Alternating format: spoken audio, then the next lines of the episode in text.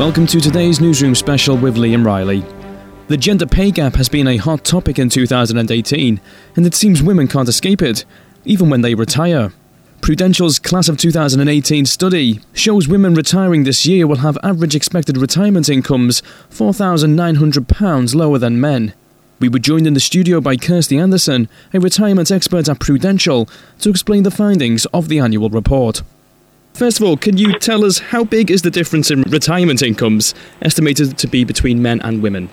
Yeah, so for 2018, the difference is actually quite significant. Women have an expected annual retirement income of 16,900 compared to men at 21,850. So that stands at 4,900 pounds. It's quite quite a difference, isn't it? Mm, and is this trend growing larger?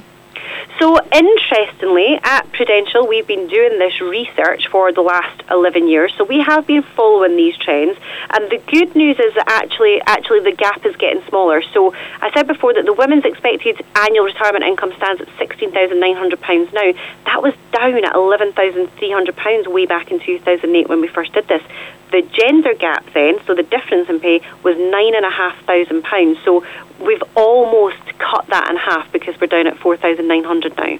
Right, and is there a higher proportion of women whose incomes will be below the minimum income standard? So there seems to be a higher percentage of women, so one in six actually expect to have um, income below the minimum income standard, which is calculated by the Joseph Rowntree Foundation. Mm-hmm. However, only one in men fall into one in ten men, sorry, fall into that category. So again, there seems to be a little bit of a difference there. And is this part of a wider trend with people finding it harder to save for retirement generally, not just women? So I think there's a couple of things that are happening here. Um, I think the fact that women have a lower retirement I- income expectation than men follows the fact that throughout our working lives we are earning less than men, we will therefore be saving less than men. So that's quite a big contributing factor there. Mm-hmm. I think the second thing for women in particular is the fact that whilst things are changing and evolving, in the main, women still are the primary caregivers. So, in the main, if we have children, it's normally us that take time off, take a career break to look after them. Now, that means that two things happen. One is that whilst you're not working, it therefore means that you're no longer a part of your company's pension plan in the main, you might pay into it for a little while, but most people stop. If you're not paying into it, then again, that's going to that's going to affect the level of income you can expect back.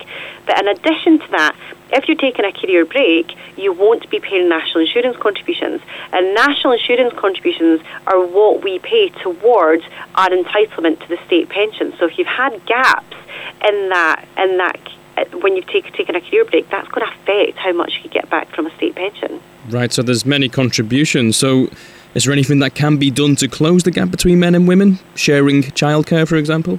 Well, I mean, I think there's many things that can be done to close that gap, you know, the gender gap between men and women, and uh, there's obviously a lot of pre- press coverage about this right now, trying to trying to close that back through our, our working lives. So yeah, that would definitely be one thing. I think if women are taking a career break and they can afford to make their contributions whilst they're whilst they are take a career break, then that can that can certainly help them.